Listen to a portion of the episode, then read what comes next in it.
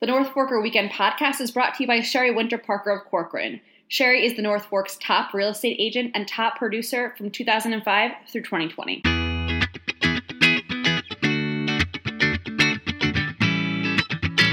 Hello again, everyone, and welcome to another episode of the North Forker podcast. I am Grant Parpan. I am joined this week by Tara Smith. How are you doing, Tara? Hey, Grant. How are you? Good. And Lee Meyer. Hey, how are you? Doing all right. Uh, you know, this week we said last week how we were going to kind of get to this point with these events where we get through Halloween and there's kind of nothing to do, and then you forget. Oh wait, like things actually kind of keep going here on the North Fork in November and into December. So we have a whole bunch of events here for you. I think actually a fun lineup we're ready to talk about. Tara, why don't you kick us off with something going on at North Fork Table and Inn? Yeah, they have a really cute fall idea that they actually started last winter as like a safe outdoor social distancing kind of thing. Um, but it's s'mores and port, so it's a great way to warm up around a little mini bonfire. Um, you roast marshmallows and sip on port. They have like a really nice new outdoor setup that I think we've uh, written about. Um, so it's $55 per couple, and it includes a mini bonfire, traditional s'more set, and two glasses of port. I love that. It's really cool. It's actually a really good price too, and just to hang out Yeah. at North Fork Table, which is such a such a great place. S'mores. Do you guys like s'mores? I love s'mores. I'm a big s'mores fan. Yeah. yeah. It's got to You be authentic, though. Like, if it's s'mores flavored, it's just not oh, good. Oh no, yeah. yeah. Now, mm-hmm. what's your take on the marshmallow here? Do you like it like burnt to a crisp? Totally you roasted, Want it yeah. like yeah, you like it totally roasted. On fire. I need Char, it to yeah. Be I I like I, the important thing to me Thank is you. like a kind of gooey inside, like melty, you know. And It's hard uh, to achieve. I also like to refrigerate Yeah. my chocolate ahead of time. Oh wow. So the chocolate kind of is a little bit not so easy to, to melt. You know, it's, it's a little secrets, everybody. See, you learn something when you listen to this podcast. I'm a big. Uh, I put the Reese's uh, peanut butter cup on the s'more. That's Oh, that's my, new. Uh, I haven't my heard that. Oh, Yeah. very nice. Okay. That's very fancy. You should tell the chefs at North Fork Table and Inn that they might. Uh, I don't think they'll be serving a Hershey's chocolate at the North Fork table. yeah, I'm sure they're like making uh, scratch chocolate. yes. Uh, Lee, what's going on this week in Riverhead that you marked down here? So um, at the Talmage uh, farm, we have uh, for those people that really like to keep their own gardens and are um, into beekeeping um, and want to learn, you can catch the buzz. That's them. That's not me. I like it. Yes, at the Introduction to Beekeeping class on November 6th at 10 a.m. So, um, master beekeeper Chris Kelly, we've written about him. He's a big North Fork beekeeper. We'll uh, give a 60 minute presentation on beekeeping. He'll take your questions.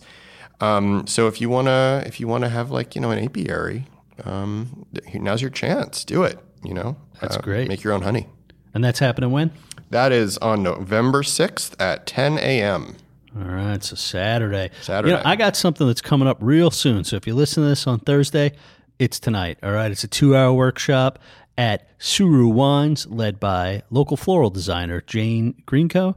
She'll teach you how to create your own beautiful seasonal hanging decoration using organically and sustainably grown local flowers and botanicals. And guess what? Because it's at Suhru Wines, you also get a little bit of wine like with that. You know, the cost is $65. You get to bring home your own 10 inch hoop or wreath, and you get to enjoy a glass of Suhru wine. Of course, if one glass is not enough, you can always purchase more wine.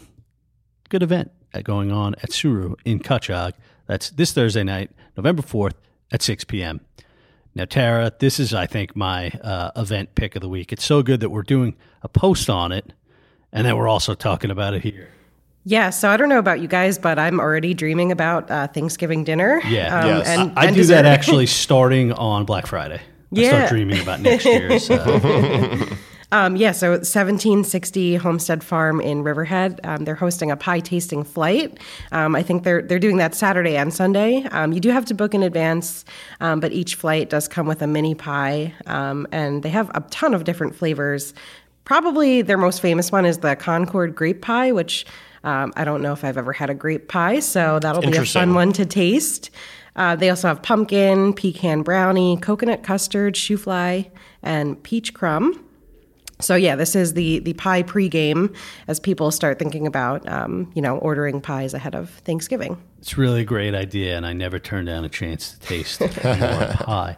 You know, there's something funny when we're doing this podcast. It's always a question of what events should we include. We like we always do North Fork and Shelter Island, and then of course we have the readers and listeners out there who get mad when we talk about anything east of uh, Route 105. But sometimes there are events that catch my eye all over Suffolk that I want to talk about, and especially when it's the South Fork and it's close enough, and it has to do with chowder, right, Lee? Yeah, so Springs Community Church is doing the Springs Chowder Chowdown to go. Um, so you don't have to stay. You can pick up your chowder. So $40 uh, for a ticket on November 6th. Um, you get your choice of four 12 ounce servings of hot to go chowder from several Hamptons restaurants. Uh, so these restaurants are, there's a big range here. So you, have got Almond from Bridgehampton, you've got, uh, You've got pepperonis, you've got Sen, Smoking Wolf Barbecue, Wölffer Kitchen. A ton of really lovely restaurants are making their own spin on chowder. Um, you'll also get a beer from Springs Brewery, rolls from New Light Breadworks, a reusable insulated bag. That's more valuable than you guys think. uh, and a donation to the Springs Food Pantry and Share the Harvest Farms missions to. Uh, help feed local families in need. Uh, so this is a nice event. Chowder is like a very nice thing as we get into the colder weather and the colder season. And these restaurants making their own chowder. It's really I'm curious to see what they what all these different places do. Uh, you know, to make to put their own spin on it. We did our first chowder this season a couple weeks ago. We went and uh, we did the thing where like I'll do one like I did clam chowder. You know, New England and Vera did lobster bisque, and then I was instantly jealous that she had the lobster bisque because like I hate ordering the same thing. Sure, Yeah, you can't order Like, the same thing. See the possibility of sharing or whatever, but then it was like so disproportionate that she got so much more lobster bisque than I got. And the waiter is judging you if you yeah, order the exactly. same thing. Yeah, Right. definitely.